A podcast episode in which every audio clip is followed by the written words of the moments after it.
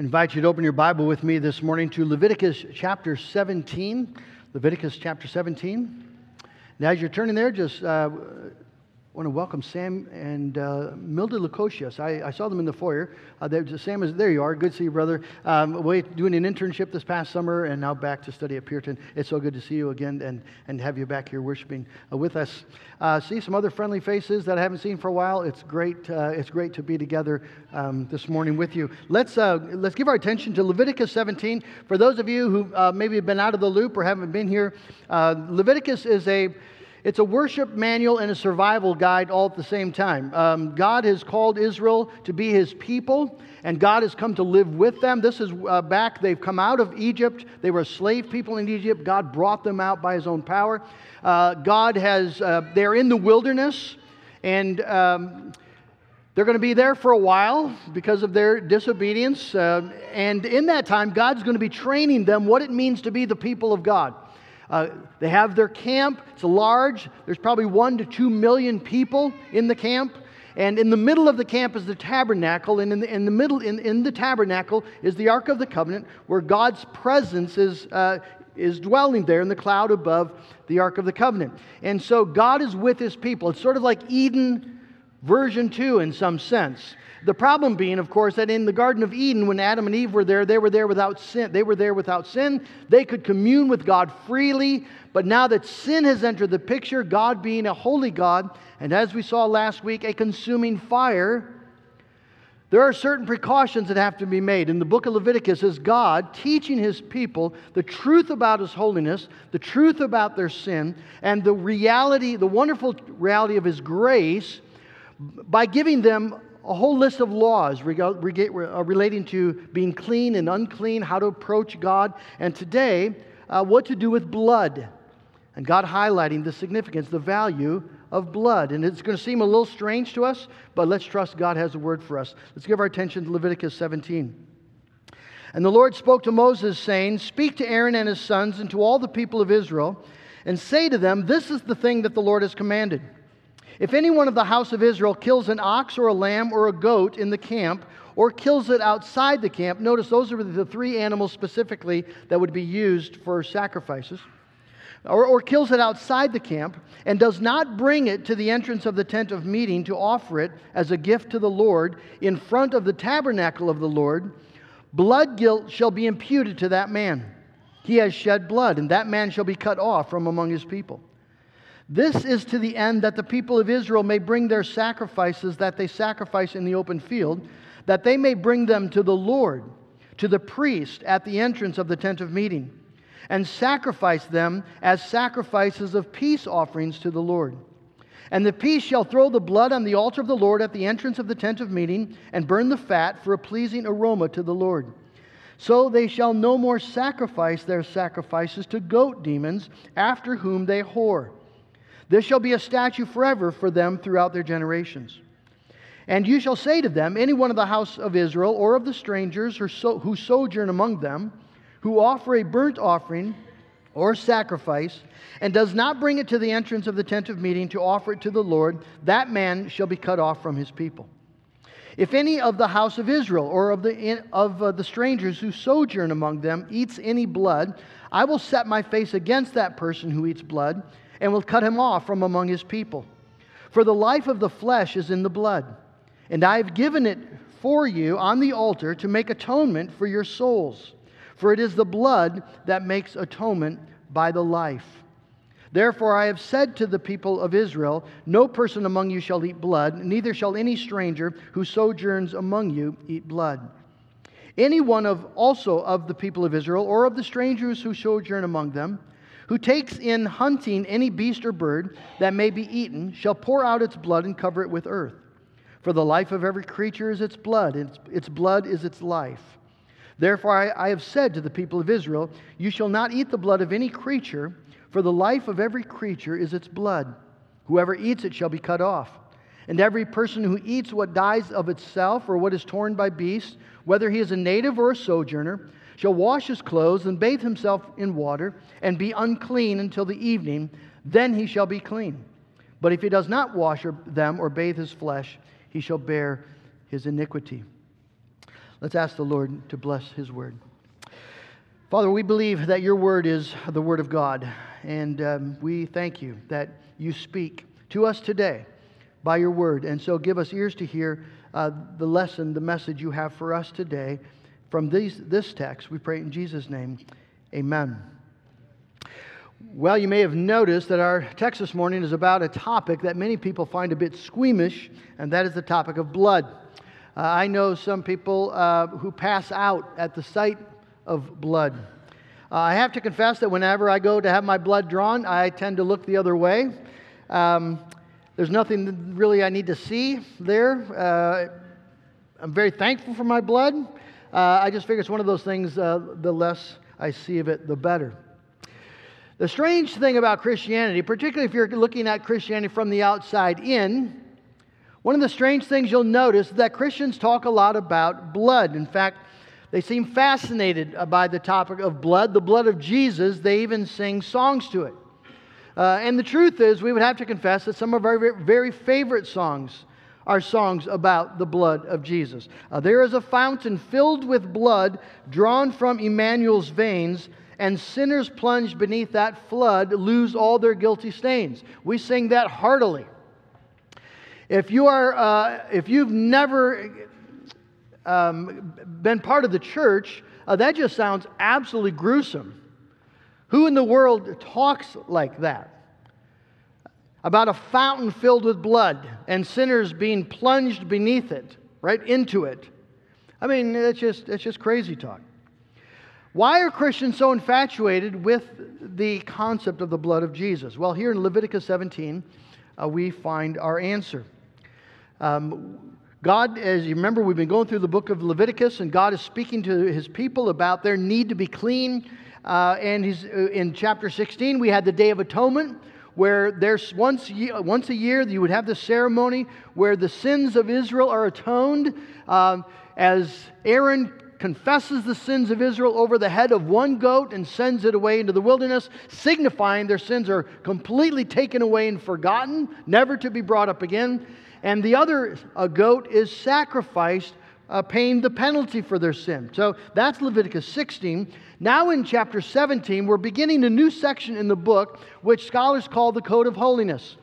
Uh, now that the people of Israel have, have had their sins forgiven, uh, their guilt washed away, now God calls them to live a holy life. And we'll see in the coming chapters how that relates to, in chapter 18, unlawful sexual relationships. God cares about our sexuality and our sex life and is going to speak to it. And then in 19, uh, loving our neighbor as uh, ourselves. What, is, what does holiness look like regards to our neighbors? Uh, chapter 20 is going to talk again about holiness uh, regarding sexual immorality, punishment for child sacrifice. These going to be things that are very relevant for the people then and today.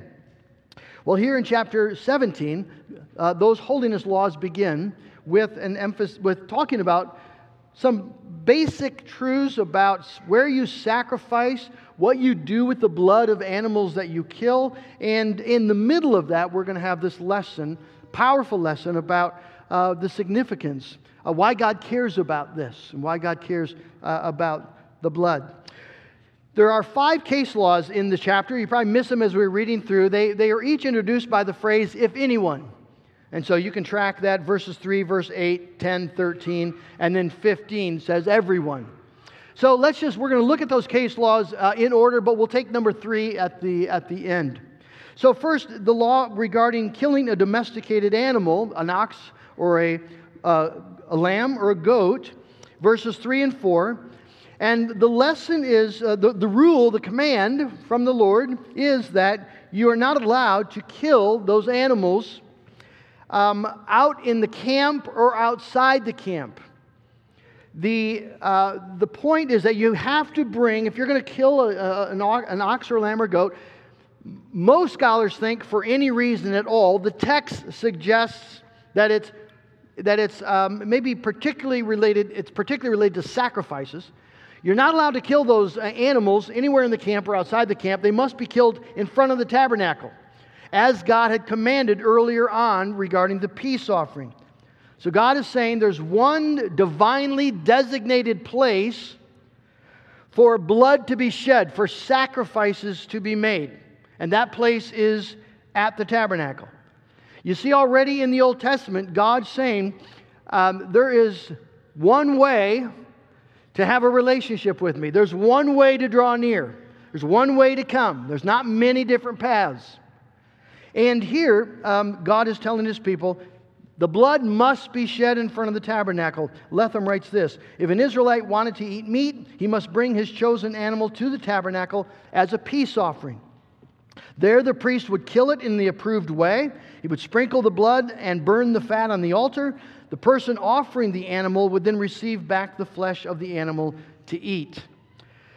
Um, this might seem burdensome. Just remember that meat was very seldom eaten in those days. It was simply too valuable, and there's no, mean, there's no way to preserve it um, in the camp. And so when you would bring an, uh, an ox, it would be a peace offering, and po- a portion of it would go to the priest. The rest you would share with family and friends because the whole portion needs to be eaten um, according to the command of God. The the penalty for not doing this, for the penalty for not bringing your animal to the tabernacle to be, to, uh, to be slaughtered there, it's very, very strong. So uh, notice the text said, blood guilt shall be imputed to that man. In other words, the offense is deemed as serious as murder. It's very, very serious. He has shed blood, God says. He has shed blood. And the penalty, the punishment, is that he will be cut off from among his people. To be cut off in the scripture means physical death. It may, some scholars think it might also mean eternal death. That you don't just die, you suffer the judgment of God forever. Either way, it's a extremely strong penalty, and, and it just raises the question why? Why does God care where you kill your goat? Where you slaughter it. Why does that matter to him? Well, in verse 7, God tells us why it matters. So they shall no more sacrifice their sacrifices to goat demons after whom they whore. We don't know much about goat demons. The, uh, uh, the best we can uh, make out is that the people believed that there were demons who lived in the wilderness. Remember, the wilderness is where no one lives, so it's, it's no man's land. And um, bad things happen in the wilderness. People die in the wilderness, mysteriously in the wilderness. There's evil in the wilderness. And, and so uh, the, the, the goat demon, it was believed that, go, that demons could, could take the form of a goat and cause harm. Well, there's, so it's, it's mystical, it's, it's mysterious, it doesn't. Um, uh, it's hard for us maybe to engage that, but, but these are people who live in a world where they are convinced that spiritual realities control the, whatever happens in your life. The circumstances of your life are defined by spiritual realities. And so the practice of the day was you make sacrifices to whatever spirit, be it a demon or a god, that you think can help you out. That's just how you make your way in the world. So you, and you're sort of, you play the field in this, right? You, you keep your options open. If uh, you try to placate whatever local gods or demons you think might be in play, and uh, you sacrifice to appease their anger and uh, to bless whatever you're trying to do. That's just how you live life until God shows up. And God sh- shows up to say, I am the Lord your God, and you shall have no other gods before me. You don't get to play the field. Uh, you, need, you are called as Israel, God's people, to trust God, to serve the Lord alone. You don't make sacrifices to any other person, any other God, any, or a demon. You trust the Lord. You see, the first rule of holiness, uh, much like the first rule of marriage, is covenant faithfulness, covenant fidelity. Israel has to come to understand that their God, unlike all the pagan nations around them and the pagan gods, their God, the one who actually exists, the one to whom they must give, a, give an account, the living God does not, will not tolerate divided loyalties. He's God. He's God. He's the God who rescued them.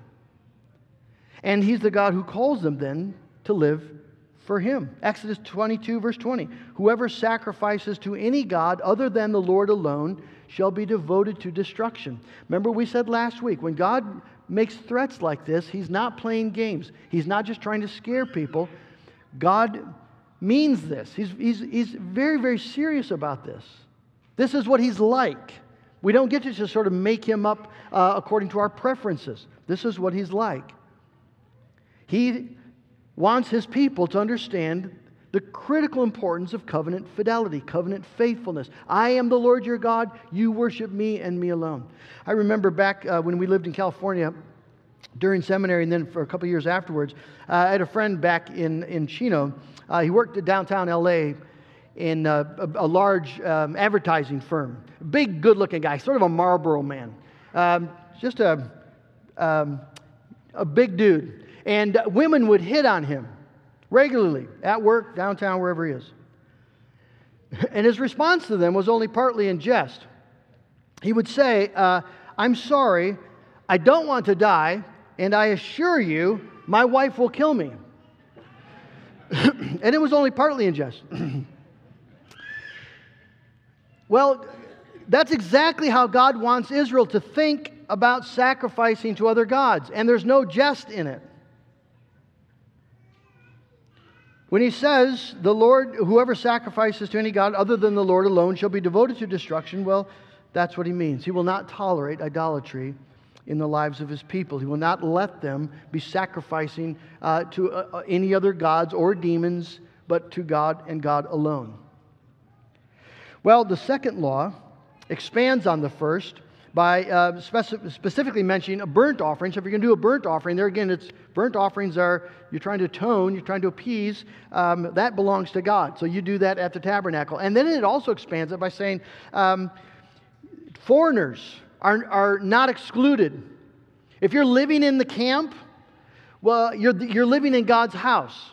And doesn't matter where you're from, if you're in God's house, you're expected to obey house rules. And these are the house rules. And if you don't, the Lord then once again, there's a, there's a warning that you will be cut off. Uh, the third rule, verses 10 and 12, deals specifically with eating blood. We're going to come back to that in a moment. The fourth rule is about hunting game, verses 13 and 14. Anyone also of the people of Israel or of the strangers who sojourn among them, who takes in hunting any beast or bird that may be eaten, shall pour out its blood and cover it with the earth. So if you're out shooting deer, uh, you don't, you don't um, drink the blood, you don't eat meat with the blood, some sort of, uh, you know, naturalistic, pagan, whatever ritual, bloodthirst. You don't do that. Uh, if, you shoot, if you shoot an animal in the wild, uh, you drain its blood and you cover it with the earth. Now, again, you might ask, well, why, why does God care what you do with the blood of the animal you've just killed? Why does he, why does he care? Well, the answer is given in verse 14. For the life of every creature is its blood, its blood is its life. Therefore, I have said to the people of Israel, You shall not eat the blood of any creature, for the life of every creature is its blood. You note a theme here. Three times it's been said. And whoever eats it shall be cut off. So the concern here is not specifically about sacrifice. No one's going to be sacrificing uh, an animal that they shot in the wild or some pheasant. But it's re- the, the issue is the blood, the value of the blood, the significance of the blood. The, the blood, you see, is the life, stated over and over in the text. The point you see is God calls his people to respect life and to respect, in, in, in a sense, also then death. That even the life of the animals in the wild matter. They belong to God. And that's really the point. In this world that's under the curse of death, life must be treated with the utmost respect. That life came from God, that life belongs to God. And so, though men are allowed to hunt and to take that life as they exercise dominion, it cannot be done in a bloodthirsty manner for the, ple- the sheer pleasure of killing. The, that life matters. It belongs to God and must be returned to God, in a sense, by pouring the blood, which is the life, out on the ground and you cover it.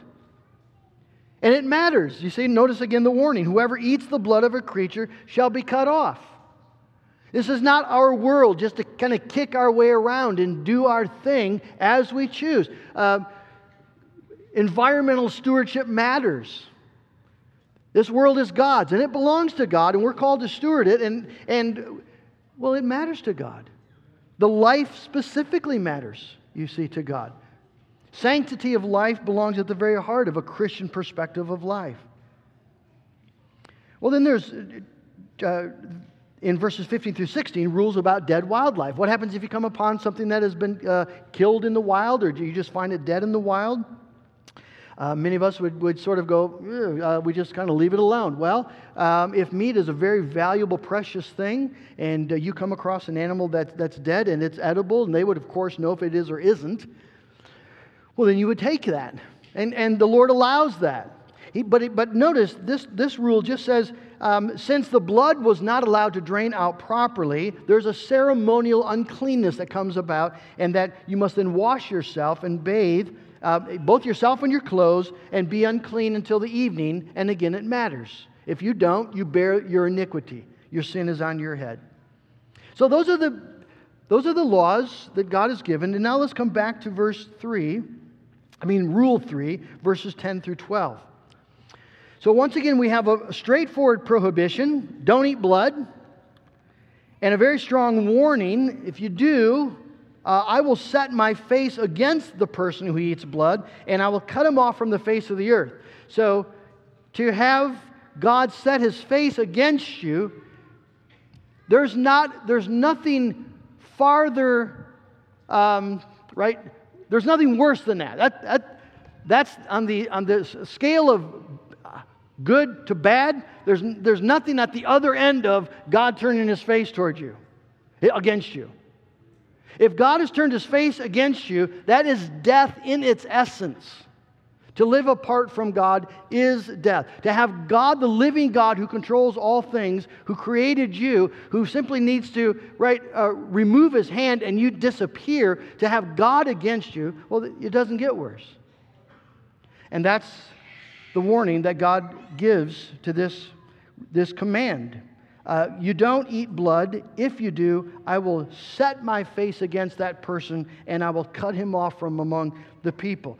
And once again, we have to ask the question why? And the answer is given, verse 11.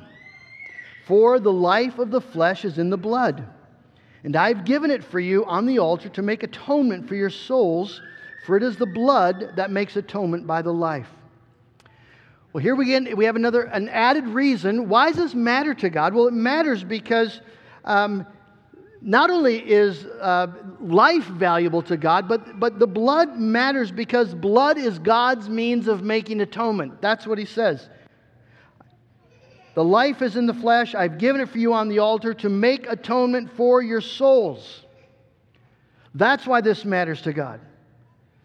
And the question then we want to ask is well, how exactly does blood do that? How does blood atone? We know that it does. God promises that it does. Saw that in chapter 16. But how? What is it about the blood that makes it possible for God to forgive sin? And is it necessary at all? Well, let's first ask the first question. Why is it, what is it about blood that makes atonement possible? And the answer is given again in the text. Notice, it is blood that makes atonement by the life. It's blood that makes atonement by the life. And here we have the, the wonderful gospel doctrine of substitution. Substitutionary atonement. I know it's a big word, it just means God accepts one life for another. Remember, biblical basic doctrine that sin, which is rebellion against God, the holy God, sin deserves and requires death.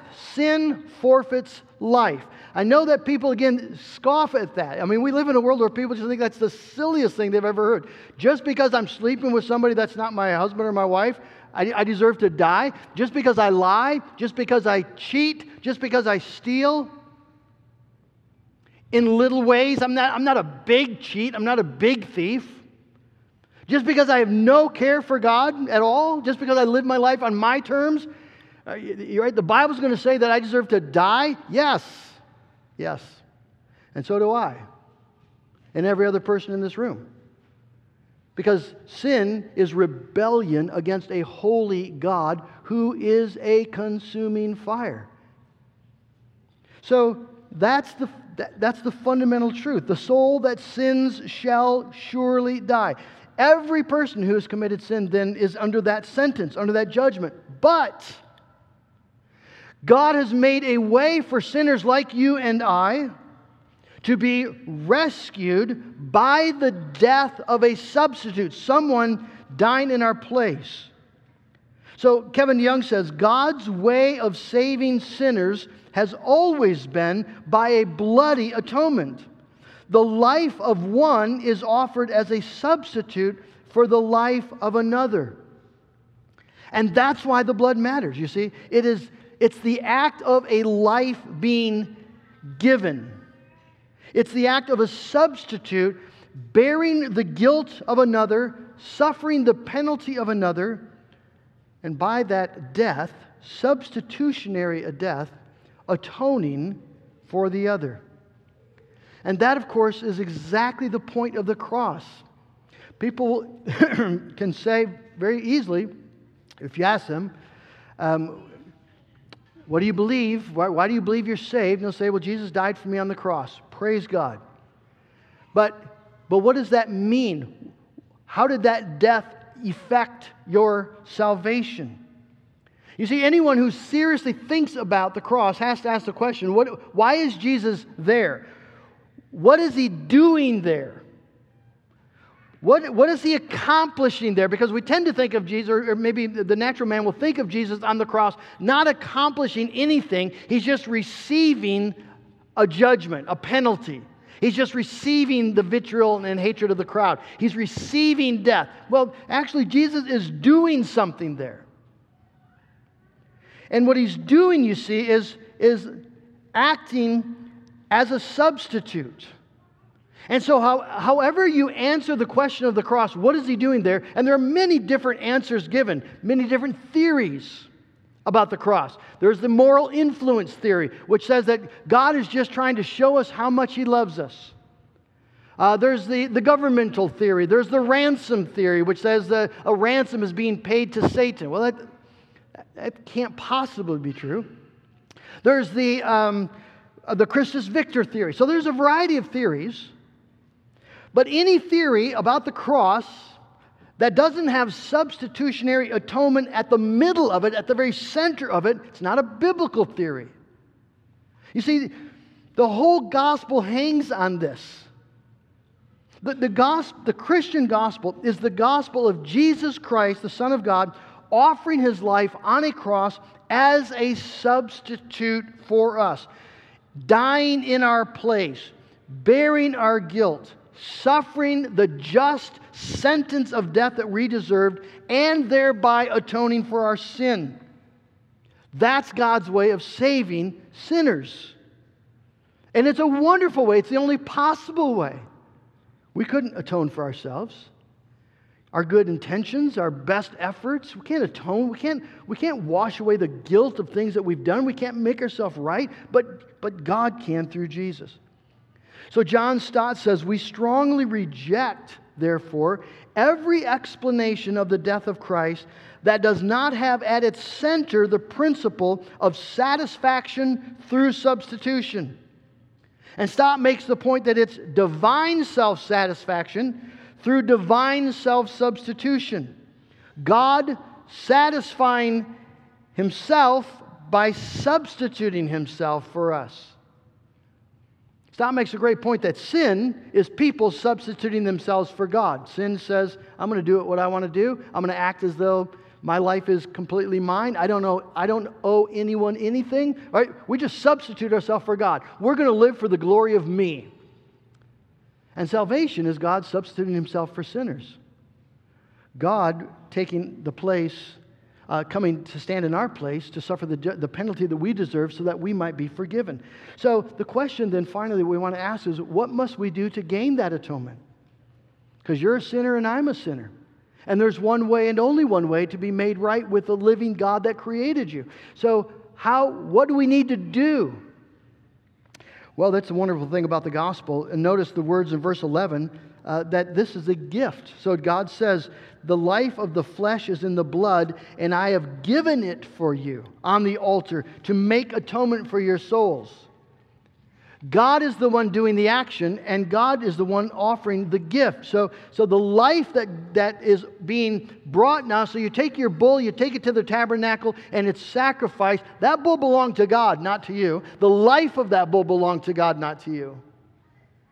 And God is willing to receive that bull sacrificially in your place, pointing to something that was yet to come. But that was a gift that God gave. As God was willing to make atonement for your sin through the life that was offered up. So the Israelites didn't do anything to earn it, they received it as a gift. They received it as an act of God's saving love for them. And friends, that is at the heart of the glory of the cross. See, the, the cross is not just Jesus shedding his blood for our sin. The cross is God the Father giving us the life of his Son for our sin. The, the, the, cross is the miracle of, of God the Father loving us by giving us the life of his Son. So it's not just a story of a loving Jesus giving his his life to satisfy an angry God. You'll hear people ridicule the Christian gospel by saying, here, you know, here, Christians are talking about this angry, wrathful God. This God who's mad. And the only way you can appease this angry God is as Jesus dies on the cross. That's just like every other pagan religion. Well, they're absolutely right. That is like every other pagan religion. That's just not the Christian gospel. The Christian gospel, you see, is not a story of a loving Jesus giving his life to satisfy an angry father. It's the story of a loving father giving his son to save sinners. You have to, you have to envision or, or, or grasp the fact of, of, of God, the maker of heaven and earth, offering you the gift of the life of his son. Can you imagine offering the life of your children to anyone for anything? And yet, that's exactly the gospel message. And it's a real life, and it's a real death, and it's real judgment that he endured, real blood that he shed. The gift of God to the world, you see, is Jesus Christ, his Son, as a substitutionary, atoning sacrifice for the sin of the world. John 3:16, God so loved the world, he gave his only Son, that whoever believes in him should not perish, but have everlasting life. In this, the love of God is made manifest, John will say in his first epistle, 1 John 4, that God sent his only Son into the world. Not that we loved God, but that he loved us and sent his Son to be the propitiation for our sins, to send his Son who atones and turns away the wrath of divine justice. Not the wrath of the Father. The Father's offering him, but the Father um, is a Father of, of justice. And God, to placate his own justice, sends his own son because he loved us and gave Jesus for us. And that, blood, friends, is the most objective, precious matter to, to ever touch the ground, right? The blood of Jesus as it poured out. The blood is the life. And by that blood, by the death that it signifies, by that sacrifice, countless hosts of sinners were ransomed for God. By that sacrifice, the condemning power of the law was broken. By that sacrifice, we are set free from the law of sin and death. By that, by that sacrifice, we have everlasting life as a free gift, fully and freely and forever forgiven. By that blood, everything is being made new. That's the gospel message. We just need to receive it. One of the things that um, the, new, the gospel does is it, it turns our expectations and the law's expectations, in a sense, on its head. So the law says the soul that sins shall surely die. The gospel says the, the soul that sins and believes in Jesus Christ shall live forever. Right? Sinners are declared righteous in the gospel. And, and, the, law, and the, uh, the gospel does a similar sort of twist with this issue of eating blood. Now, um, remember what Jesus says to his disciples in John chapter 6 Unless you eat the flesh of the Son of Man and drink his blood, you have no life in you. Whoever eats my flesh and drinks my blood has eternal life, and I will raise him up on the last day. Jesus is, is not, of course, encouraging us to drink his blood literally. He holds up the cup, the wine at the Last Supper, and says, This cup is the new covenant in my blood. Drink from it. What he's calling us to do, he's not inviting us to, to uh, eat his flesh, he's calling us to receive the gift, to receive it deeply.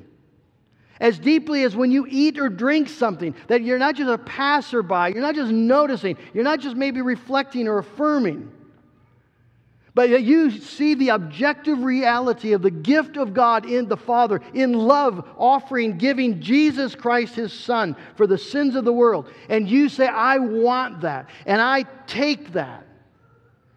I lay hold of that.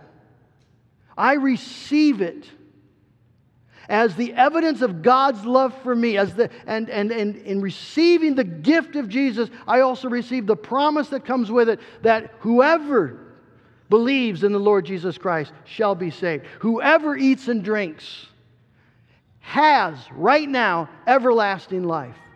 And Jesus says, I will raise him up in the last day. That's the gospel message. And that's the gospel invitation. You know, there are all sorts of people in the church who, who know the gospel, they've heard it, they can recite it back to you, but they've struggled to lay hold of it to grasp it, to receive it, to take that truth into the reality of their sin. Friend, Jesus calls you today to take the, the full gospel into the full reality of your sin. So that you, maybe for the first time, can have the sense that you need have no fear when you stand before God on the last day.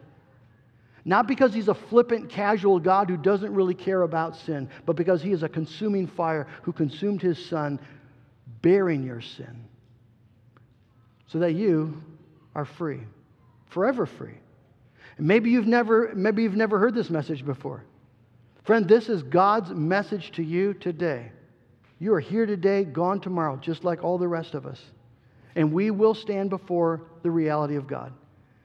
And the wonderful gospel invitation is today believe, receive the Lord Jesus Christ, and you shall be saved.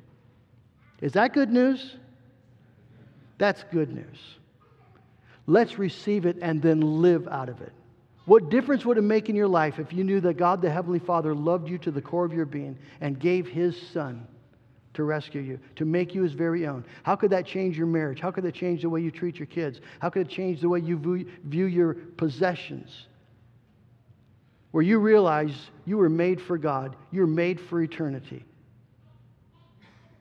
Think about it. Amen. Oh, Father in heaven, what, what love is this? That you would offer to me, a sinner, your Son, to be my Savior. That you would offer up the one who had never sinned, the very Son of God, to shed his life as a sacrifice because you loved me and gave Jesus for me.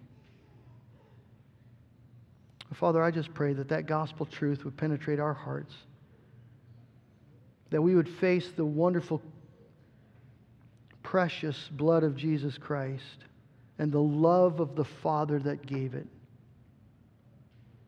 In a way, Lord, that sets us free from our fear, sets us free from guilt and shame, sets us free to commune with you in full joy and peace, sets us free to love others to bear, to hope, to be at peace.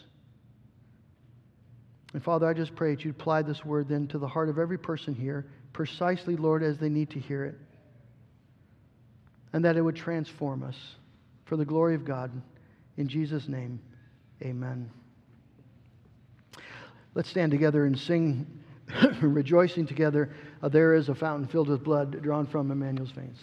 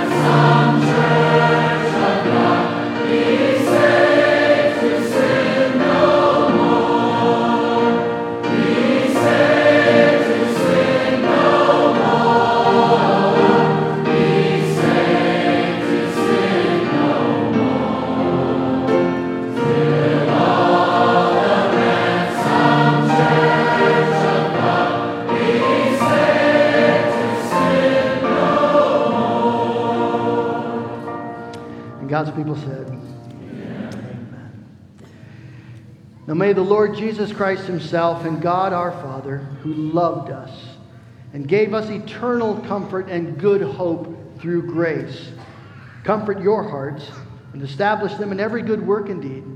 May the grace of the Lord Jesus Christ and the love of God the Father and the fellowship of the Spirit be with you all. Amen.